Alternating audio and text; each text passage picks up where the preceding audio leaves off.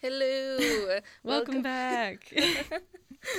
I'm Eden Carter, I'm Sarah Bulla. and this is Women on Set.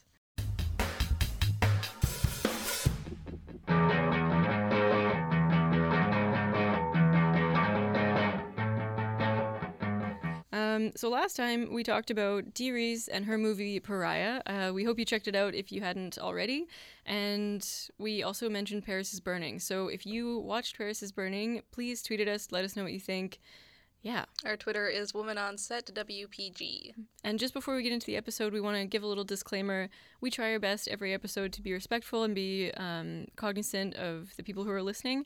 We don't have perfect language and we're always trying to improve, so please let us know if anything bothers you or if anything can be improved. It's a continued education. We always want to get better, so let us know. We're always open to learning. This episode is brought to you by the Woman TV and Film Network. It's hosted at the Winnipeg Film Group. This month's meetup uh, is going to be tonight at the Cinematheque, which is at 100 Albert, I believe. Mhm. Um, and it's going to be hosted by Cleo Curtis. Okay, so for this week's segment of So This Happened, um, we're giving a bit of update on the whole Kevin Spacey situation. He is um, going to be removed from the movie All the Money, directed by Ridley Scott. They've already filmed it and it's coming out in December, but they are going to recast him and refilm bits and then just like special effects the new new actor into it. It's kind of amazing that he can just be removed that easily. And what's even more amazing is he's being replaced by Christopher Plummer. There's quite an age gap there.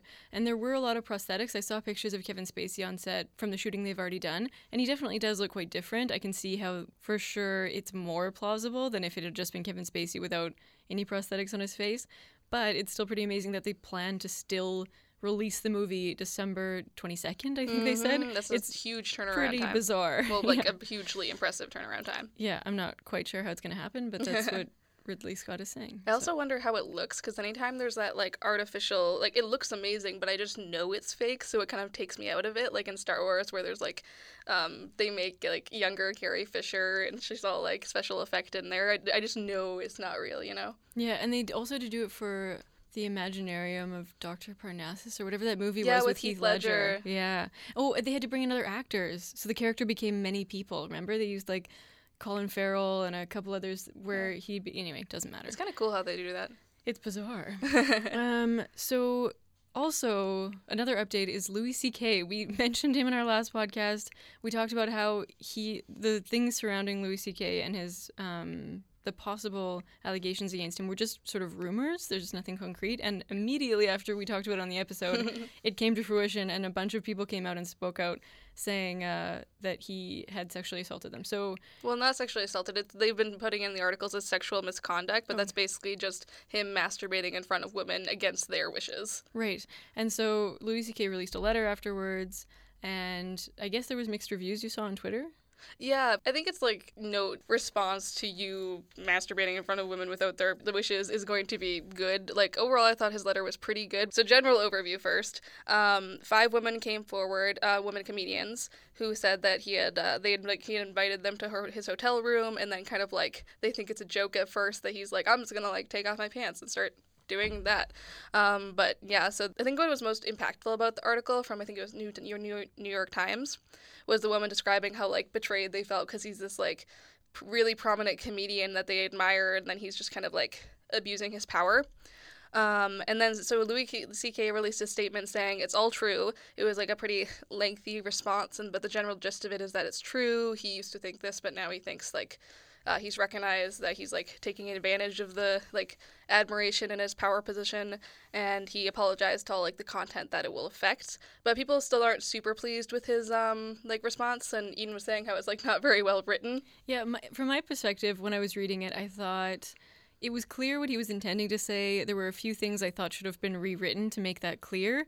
What was important here is that he acknowledged one, that it was true, two, that he was wrong, three, that he is in the process of getting a better education and working on listening and understanding women's perspectives more than he had in the past, and that he understands that there's a change that has to be made and that he is of a much different mind now than he was through all of this, um, and that he has been wrong through its entirety. But I know that it sounds weird because I do think that even though he covered those bases, there's a narrative that could have been taking more responsibility or coming from a more humble place, but I also think that is in the way that it was written and that could have just been done differently. He should have had some I don't know how much editing was done to it, but I definitely think that someone should have taken a second look and been like you need to reword a couple things here. But Mhm.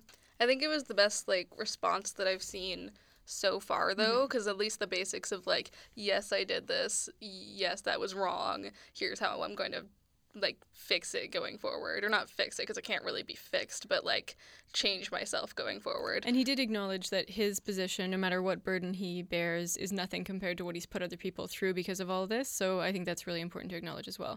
What was interesting is uh, I just saw an interview with Meryl Streep. She was talking with Anna Wintour from Vogue, and they were talking about what would be different this year at awards season. And Meryl Streep just said that she believes this is a really important moment. This is this in time is a really important shift, and she thinks that this year finally people are going to come in the room and look and see nine men and two women and think, hey, there's a problem here. Or they're going to see certain behavior and think, hey, that's not allowed and we don't put up with that shit anymore. You know, like that mm. there's been a shift. And so, like, that's really exciting to think about. I- I hope it's real. I hope it's happening. I hope that award season will follow that narrative like Meryl Streep hopes, but we'll see. And it's nice that even the smaller things are coming forward. Like something came out about George Takei groping someone years ago, and it's like not necessarily something like rape or anything, but it's, it's still important to talk about and acknowledge and know. Mm-hmm. Yeah, definitely. And I do think it's important that people have an understanding that they should be afraid of that kind of thing. It will come out, people will talk about it, and they, like the victims, will have support. and there's ramifications. Right, exactly. So speaking of award season, me and Eden were doing some research and found out that no woman has ever been nominated for Best Cinematography at the Oscars. Kathryn Bigelow is the only woman to win Best Director, and there's only three women who have been nominated besides that. We couldn't figure it out with Cannes. Uh, It appeared that no woman had ever been nominated for Best Cinematography for Cannes either. And uh, Sofia Coppola for The Beguiled, she was the second woman to ever win Best Director. And I don't believe any woman has ever won Palme d'Or. That could be wrong. I just couldn't find it. So please, if any of you know better, please tweet at us. Let us know that there is hope out there that maybe a woman has already won these awards Please at help Um, but yeah, that so far our research has concluded that it, now in 2017, only four women have ever been nominated for Best Director at the Oscars, and not a single one has been nominated for Best Cinematography. And Cannes isn't much better. so That was crazy to figure out because we honestly thought that, and um, Ellen Kuras, who we've uh, discussed in a previous episode, had been nominated for Eternal Sunshine of the Spotless Mind Best Cinematography, but she had only been nominated for like Best doc- Documentary for her um, debut feature that she directed. and the so- cinematography in that movie, for me at least, seemed like a shoe in. I would have thought for Mm-hmm. sure like that some she would be recognized on that level. But anyway, anyway. So that has been So This Happens. Hashtag So This Happened. Um, okay, so now we're going to talk about Reed Morano. Reed Morano is a cinematographer and now director. She uh, um, directed the first three episodes of Handmaid's Tale and won an Emmy for that for best uh, directing in a drama series. And she was the second, or wait, um, the first woman in like over a decade to win that award. The last one was for uh, like someone directing e- an episode of ER, so that's pretty old. Um, and she's been a cinematographer for Skeleton Twins, Frozen River, Kill Your Darlings, and more. And uh, so she directed Handmaid's Tale, and recently she's had her feature debut with Meadowland. She's also the youngest member of the American Society of Cinematographers. She's 40, so that's not even like. That's still pretty young, but not super young. So it's amazing that she's like the youngest member of that society. Um, and she did some cin- cinematographer for Beyonce's Lemonade, which is pretty badass. yeah, it's pretty cool. And so I had never seen The Handmaid's Tale prior to us discussing Reed Morano, and this was my introduction. Um, here's a clip from The Handmaid's Tale. I was asleep before. That's how we let it happen. When they slaughtered Congress, we didn't wake up. When they blamed terrorists and suspended the Constitution, we didn't wake up then either. Now I'm awake. My name is Offred. I had another name. Ladies, I have to let you go. It's the law now. They needed to do it this way. All the bank accounts and the jobs all at the same time. You imagine the airports otherwise?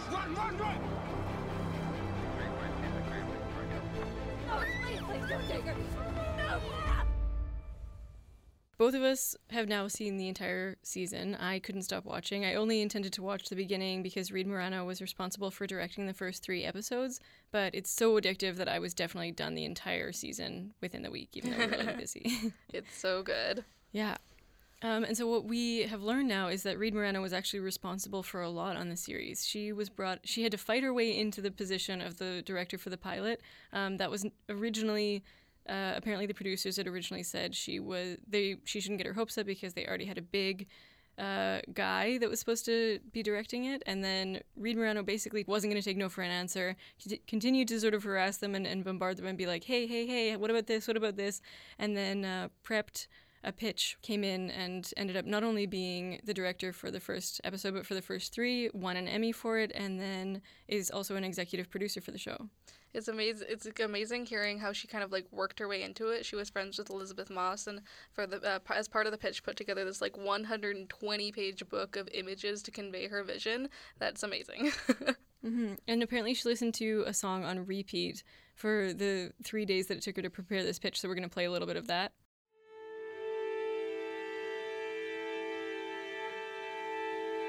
There's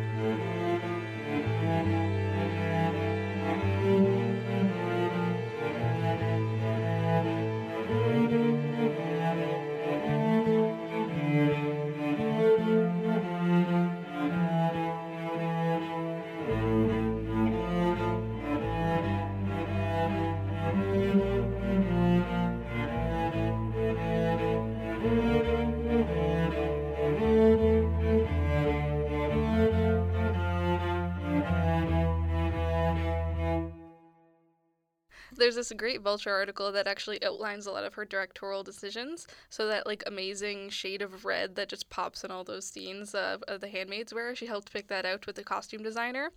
Um, apparently inspired by how the book is very specific in its description of colors. Um, and like those bonnets, apparently they like were filming so close to the actors sometimes that the lens was like in the little bonnets that the handmaids are wearing. I think that's that's awesome. Mm-hmm. And uh, apparently she cho- had a lot of say in some of the locations. She insisted on shooting in that one aquarium where um, Elisabeth Moss Moss's character uh, and her family are in that one flashback. Yeah, in a flashback with her uh, husband and child, she's often flashing back to her ch- child who she lost.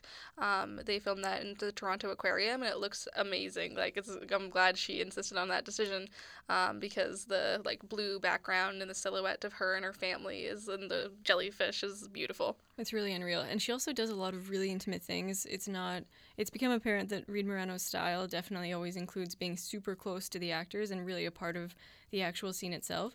And so in some of them, you can see that like she is really right up close. Alexis Bledel talked about how the camera was often less than a foot away from your face, and the both the DP and Reed Morano were just kind of like, yeah, this is the way it's gonna be. So sorry. it forces the actors to get that like intense expression, like um, Alexis Bledel's character and Elisabeth Moss when they're having um, the emotional moments that I don't want to spoil. yeah, and there's one scene where uh, Alexis Bledel's character has sort of a muzzle on, and she's her mouth is completely covered, and you still get so much expression from her eyes and her upper face. yeah, she does do the covering sometimes. Like um, the first uh, introduction of Offred, she's in her room, and there's like a shadow over her face. Apparently, that was very intentional, kind of like just connecting with her voice before you actually see her face. Mm-hmm. As a narrator, I think that's kind of cool. Mm-hmm. And I feel like it was also important for the menacing characters. I think that the Aunt is portrayed in a way where you get to see a lot of really close up um, moments where you're trying to decide whether or not she's human, whether or not she has any moral compass at all. And as the season goes on, we start to understand her a little better. But for sure, at the beginning, both her hardness and any sort of emotion that she might be fighting is definitely made stronger by those close-ups. Mm-hmm. And oh my god, like the scene where the hand the the scenes where the handmaids are all together are shot amazingly, like the birthing and the salvaging and those bird's eye shots. And apparently in the salvaging, there's this one uh, um, uh, moment where it goes to the handmaid who's pregnant and has like her eye is um um, has a scar on it, and apparently like that was a uh, Reed going like go get her, standing like not participating in the salvaging and like kind of directing like the camera people, um, and I think that's just such a great shot that all these handmaids are being so vicious, and then there's that one like slightly like crazy handmaid and like the off to the side holding her pregnant belly just looking up at the sky so daisy like um in like a daze. That's a great moment. Mm-hmm. yeah and i think that the sort of symmetry and color usage for the scenes where it is all the handmaids together or all of the like not mistresses but uh, like the commander's wives together she does such a great job of framing those things so that it, it's just like super appealing to look at super mesmerizing as they walk together mm. apparently um, uh, she was saying in the interview that this wasn't necessarily intentional. She just tried to like shoot um, from the handmaid's perspective at all times, but a lot of the times, like um, people around Offred, like parts of them are cut off because it's from like Offred's perspective. So during the um, the ceremony, the commander's head, it's just his torso, like moving, and that's because she just wanted it to be what Offred would see, and so it it's just creates oh it puts you into the the messed up situation so well. And it's clear that Reed Morano had a lot of love for the material. She in her pitch she used tons of quotes from Margaret Atwood's book because even though she wasn't going to use those quotes necessarily in any of the scenes, it was just really important to her to explain the narrative and, and set the tone with those quotes. Mm-hmm. I love that she kind of worked her way into this series. That's like a great lesson that like if you want something, go for it and work hard to get it. Yeah, and just because they've said a guy has the job doesn't mean the guy has the job. so also um, aside from El- Elisabeth Moss being amazing, there was also Alexis Bledel. She won an Emmy, I believe, Mhm. and um, Yvonne Strahovski. I hope that I pronounced that right. She plays the commander's wife, and I thought that her performance throughout the entire series was amazing. I thought she was so good, really, Mhm. really compelling. And um, I feel like even though the story is amazing, this is still a series that's performance driven or like character driven, and uh, and everything is really up close and personal. The cameras are always within a couple inches of their faces when anything dramatic happens, and, and I thought they all like shine.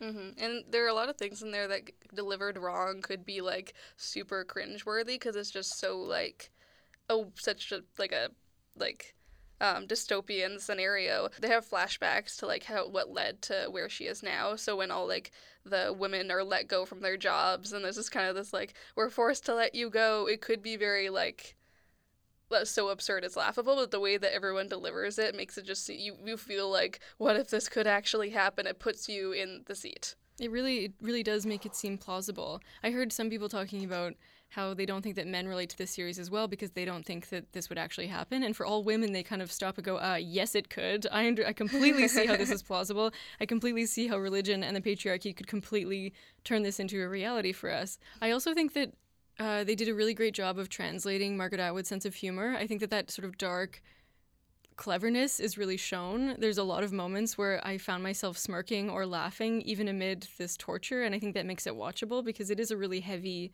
series. There's a lot of heavy content. It's pretty depressing in a lot of ways, and yet Oh, you yeah. still there's still this sense of humor that drives through. Um, I like when because you hear um, Offred's internal dialogue, and uh, one time a person asks her a question. Of course, she has to respond in such a proper manner, but in her internal dialogue, she was like, "I don't know, want to get this later or something." Like it's just like, her kind of like sassy responses in her head versus what she actually has to say. And they use a lot of modern songs, like uh, they use the song from the end of the Breakfast Club when she's having like a badass moment later in the series, and they do use a lot of like modern music throughout. I know that scene where she's like flashing back to uh, she was jogging and they're doing uh, that Peaches song, like "Fuck the Pain Away." Fuck the pain away. Fuck the pain away.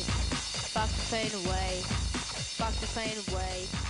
Fuck the that was great. I was like, Yeah. "It's Peaches." Or "You Don't Own Me." That's one of my favorite songs ever, and it was at the be- it was at the end of the first episode, I think. Yeah. Um, so I think what we've decided about The Handmaid's Tale is it is an amazing story. So thank you, Margaret Atwood. It's also an amazing series, and that involved everybody. I haven't had to think about that with TV before. Like a lot of the times when you see like someone's create, like she doesn't have a created by a stamp. So oftentimes when you see a created by a stamp with other TV shows like Stranger Things, The Duffer Brothers, everyone just kind of assumes everything is because of them. yeah, or but like something by Shonda Rhimes. Yeah, it's, but so but we can't really claim that with this one. But she did like direct the first three episodes and set the tone, which must be very like important. And so, yeah, Marie, Reed Morano was, as we were talking about with Handmaid's Tale, um, she likes to get up close and personal, and it sounds like that's something that she really. It's funny listening to. I mean, imagine that men feel the same way. Maybe I don't know if they do, and I'm just not listening to the right interviews.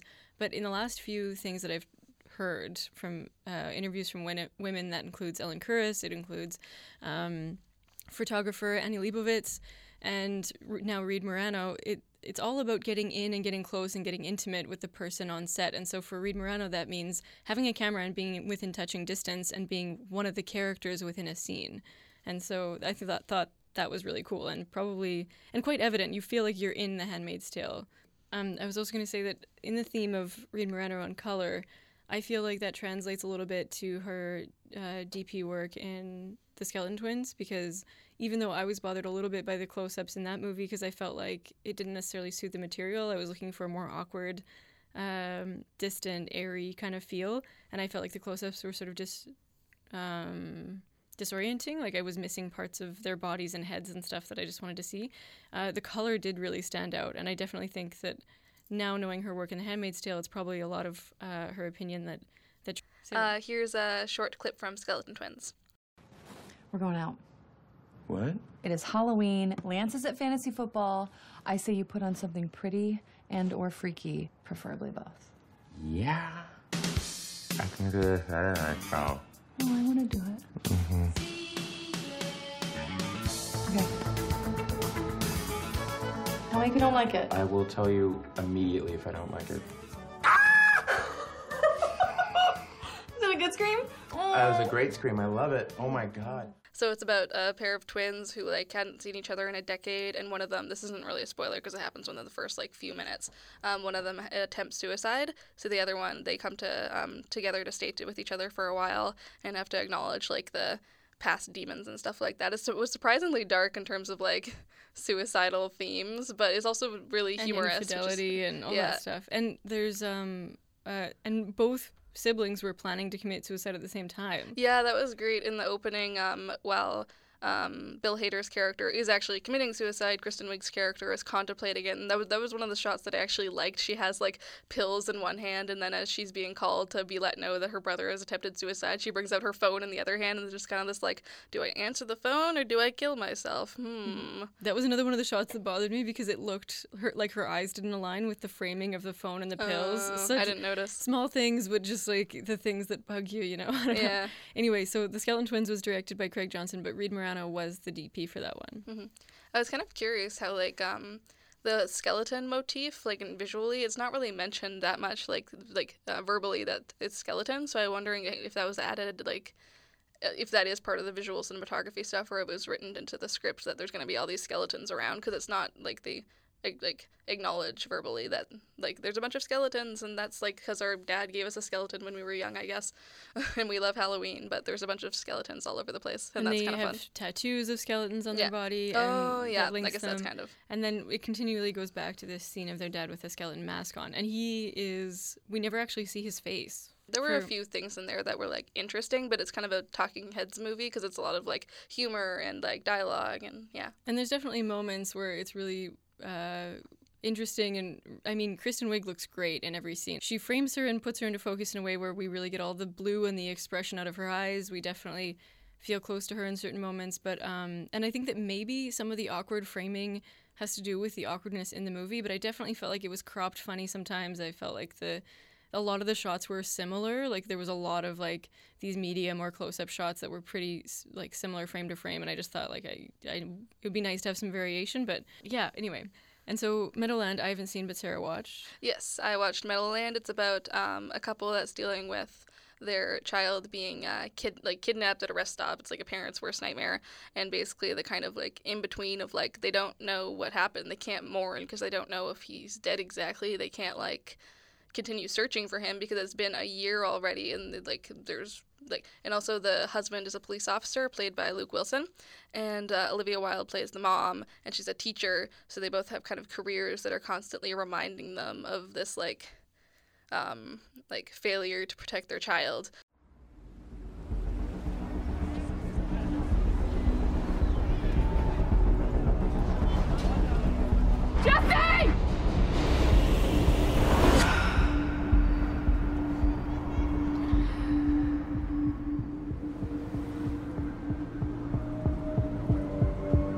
You doing today? How are you doing? Stop being angry. I'm not. You are. I want to see this guy right now. Right now. Um, visually, it's like. Uh, first of all, I just want to say it's like super sad. If you're going to watch this movie, just set aside some like sad time because it's like, oh my god, it's uh, well, fundamentally a sad concept, but also just like leans into the sadness. And uh, um, I think it might have been better if it focused on one character. Like it, uh, if you just followed Olivia Wilde's character and her kind of like going off her meds, like um, starting to kind of unravel that way, then I think it might have like um, been more followable, but it kind of cuts back and forth between her and Luke Wilson's character, and so I find like it kind of stop and start in terms of like uh, forward action because for the first half it's kind of characterization and establishing where they are but the latter half actually starts to pick up and there's some really impactful moments and uh, I like m- my favorites are definitely with Olivia Wilde though. They did a great job with uh, directing her and um, she's like wandering around the city in this like bright yellow hoodie that's like very visually pleasing and it's kind of like um, she's just looking for something and it's uh, she's unraveling, and there's a point where um, it looks like she's going to attempt suicide, and like the from camera work in that scene is very like good. It has a lot of like shallow and these perfect little movements of just like breathing almost, and I really like that. But overall, very sad movie. Set aside some sad time for yourself when you watch it. I had to like multitask to just be like, oh my god, I can't watch, I can't just watch this. I also need to check Facebook or else I'll get too sad. but it was well done because it made me really sad. So I think that what we've established about Reed Morano is that she does like to be one with she it's obvious she likes to get up close and personal. There's a lot of close, intimate shots in the things that we've seen from her. Uh, it's obvious that she doesn't mind getting a camera on her shoulder and being right in touchable distance with the actors, and that's like her preferred choice um, yeah, I think that the work we've seen so far is cool, and I'm excited. I, we don't know if she's coming back for the second season of um, The Handmaid's Tale, but it'll be interesting if she does. Oh, one of the next features she's uh, directing, though, I'm super intrigued by. It's called I Think We're Alone Now, and it will be starring Elle Fanning and Peter Dinklage, and it's like an apocalypse bonding kind of thing. It reminds me of that. Um, the plot description reminds me of that movie a while ago with Steve Carell and. Uh, uh, Keira Knightley. I can't remember what that one was called, but it was basically like a similar concept where there's an apocalypse and they're like find each other and then I like are forced to bond because there's no other people around and it kind of sounds like that except with Elle Fanning and Peter Dinklage. So I'm excited because they're awesome and Reed Morano's awesome. So check it out. Um, and so for next week. Uh, we have a couple recommendations for movies that you should watch, just in general. Mm-hmm. And we like to pick things that are on Netflix because it's the easiest access. Mm-hmm and nobody's stealing that way. um, so, did you want to talk about? Uh, yeah. So we recommend uh, two features by Andrea Arnold. We've only seen two features, but I'm sure the other ones are good. Here's the trailer for Fish Tank. What's your problem? Your terrible dancing's my problem. What you want? What you want?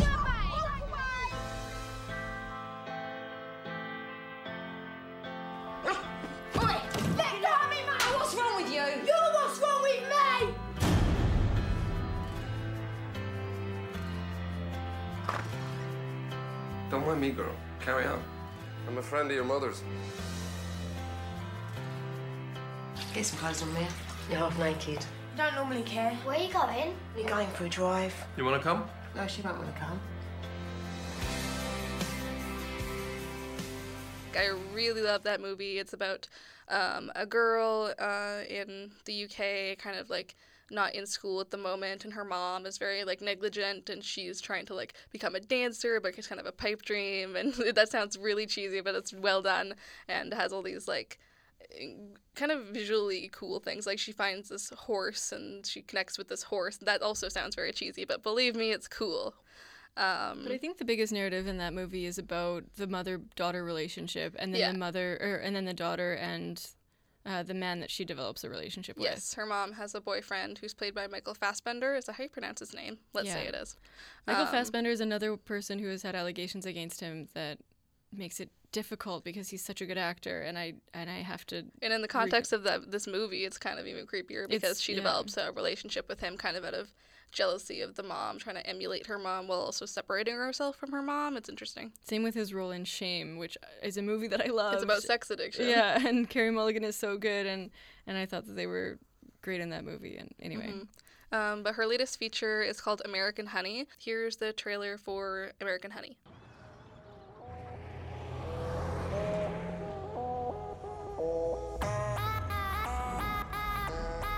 It's a business opportunity. We go door to door, we sell magazines, we explore like America, we party. Come with us. You got anybody who's gonna miss you? Not really. Okay, good. You're hired. I like to make money get turned. I like to make money get turned. Is she okay? Oh, yeah, you just gotta keep reading your prayers, darling. I've been trying to be Christian, but I can see the devil has a hold of the two of you. I think the devil has a hold of your daughter. Hey! Where are you going? To make money! Hop in. I make money and get turned. Oh. I like a girl with spunk. It's a party, it's a party. It's Jake. Hey, can I party too? What are you doing? Jake! Now, get the keys, get the money. Car. Jump in the car, jump in the car.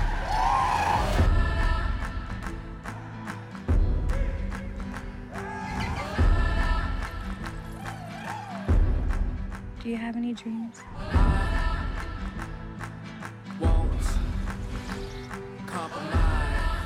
It's like future dreams. Nobody's ever asked me that.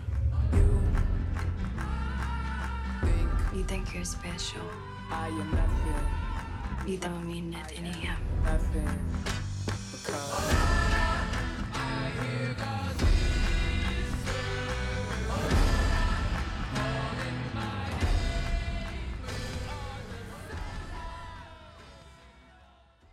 It's actually like a, a, a real, based on like a real life um, phenomenon in the states where these like teens go around in like groups, like unofficial groups, kind of uh, selling fake magazine subscriptions or is it actual magazine subscriptions? It was never really clear, but it basically like convincing like uh, richer people to like give them money for like X magazine subscriptions. And um, I can't remember what those uh, groups are actually called in the states, but there was a, a article about it in the New Yorker, I think. Anyway, um, American Honey is about one girl who joins up with one of these groups and is going on like a American road trip kind of thing, and it's like uh, she runs into Shia LaBeouf's character who's been with the group for a while and kind of showing her the ropes, and it's about like um, just this kind of like uh, millennial not knowing where you belong and going with the flow and like living in poverty kind of and I think it's also about trying to find family when you're in an unstable situation. She's a girl who's been abandoned by clearly everybody else in her life. She was made responsible for two children that were not hers. Mhm. And um, so she tries to find an escape in all of that by joining onto this this sort of cultish um, group bandwagon and um, and then puts up with behavior that normally that sort of tests your limits like how long do you put up with this kind of like treatment when uh, you have self-respect but also when you need that kind of support system Mhm. and so she's yeah her her moral grounds are tested quite a lot and then so are so is her sort of um, self-respect and integrity hmm I like really like Andrea Arnold's style in terms of embracing whatever location she's in. Like Fish Tank is about like that kind of lower income area of um, the UK, like those apartment blocks where it's just like a bunch of like kids with absentee parents, and then American Honey is about just like American road trip, but kind of in a different context of like people living in poverty but coming together and but also have- the same thing like absentee parents like not yeah kind of similar concepts but uh, different setting. And she always like the the visuals sometimes is just like um, fast food joints and all like the repeated ones that they pass but it's also shot so like well these like wides but constantly moving and I, I really like the way that she like um, shows the context of the location and kind of like circumstances of the characters and how that reflects onto them Yeah, and she has a couple quotes here. She says, "Dramatically, I like dark darkness. I like conflict, but I don't see the world as defined by them." And then another time she says, "No matter what happens to you in your life, uh, all the thing all around you are amazing things." And I think that in both movies those apply. She sort of puts people in really dark situations, and then sort of there's a lot of moments where you see this spark of life is great, or I feel bliss, or you know, like this sort of lightness in the middle of darkness. hmm And also how she finds her lead actresses is like su- super interesting. Like with um Fish Tank, Katie Jarvis, she basically found her on like a t- train platform or something, fighting with her boyfriend, and was like, "That's the vibe I'm going for." And the similar thing with uh, Sasha Lane, the lead of uh, American Honey. So Yeah. they're just regular people who like were taken on for this role and re- do a really good job. Yeah, it's pretty cool. And so we recommend you watch both those movies. They are both on Netflix, Canadian Netflix, so definitely check them out if you get a chance. Um, and for next week, what we're going to do is dive into Sofia Coppola. Sofia Coppola is the only woman is one of the only other women who was nominated for Best Director at the Oscars. And I don't actually know, was she nominated for. Yeah, she was nominated for. Suicides? I thought it was Lost in Translation. Oh, Lost in Translation, you're right, totally. Yeah. Um, so Sarah has never seen Virgin Suicide, so I'm really excited for her to see that one. Uh, we both we both love Lost in Translation. Uh, I think we have we both seen Marie Antoinette. I've seen little clips here and there, but not the whole thing. And so what we plan to do, we want to see The Beguiled if we can get our hands on it, um, because this is what she's just won Best Director for at Cannes, and she that she was on, the second woman there to ever win Best Director uh, at Cannes. And then so we want to see that one, and then there's also somewhere. We both have seen Bling Ring. Um, and like, oh, that's the one we've both seen. yeah, I watched it on a plane.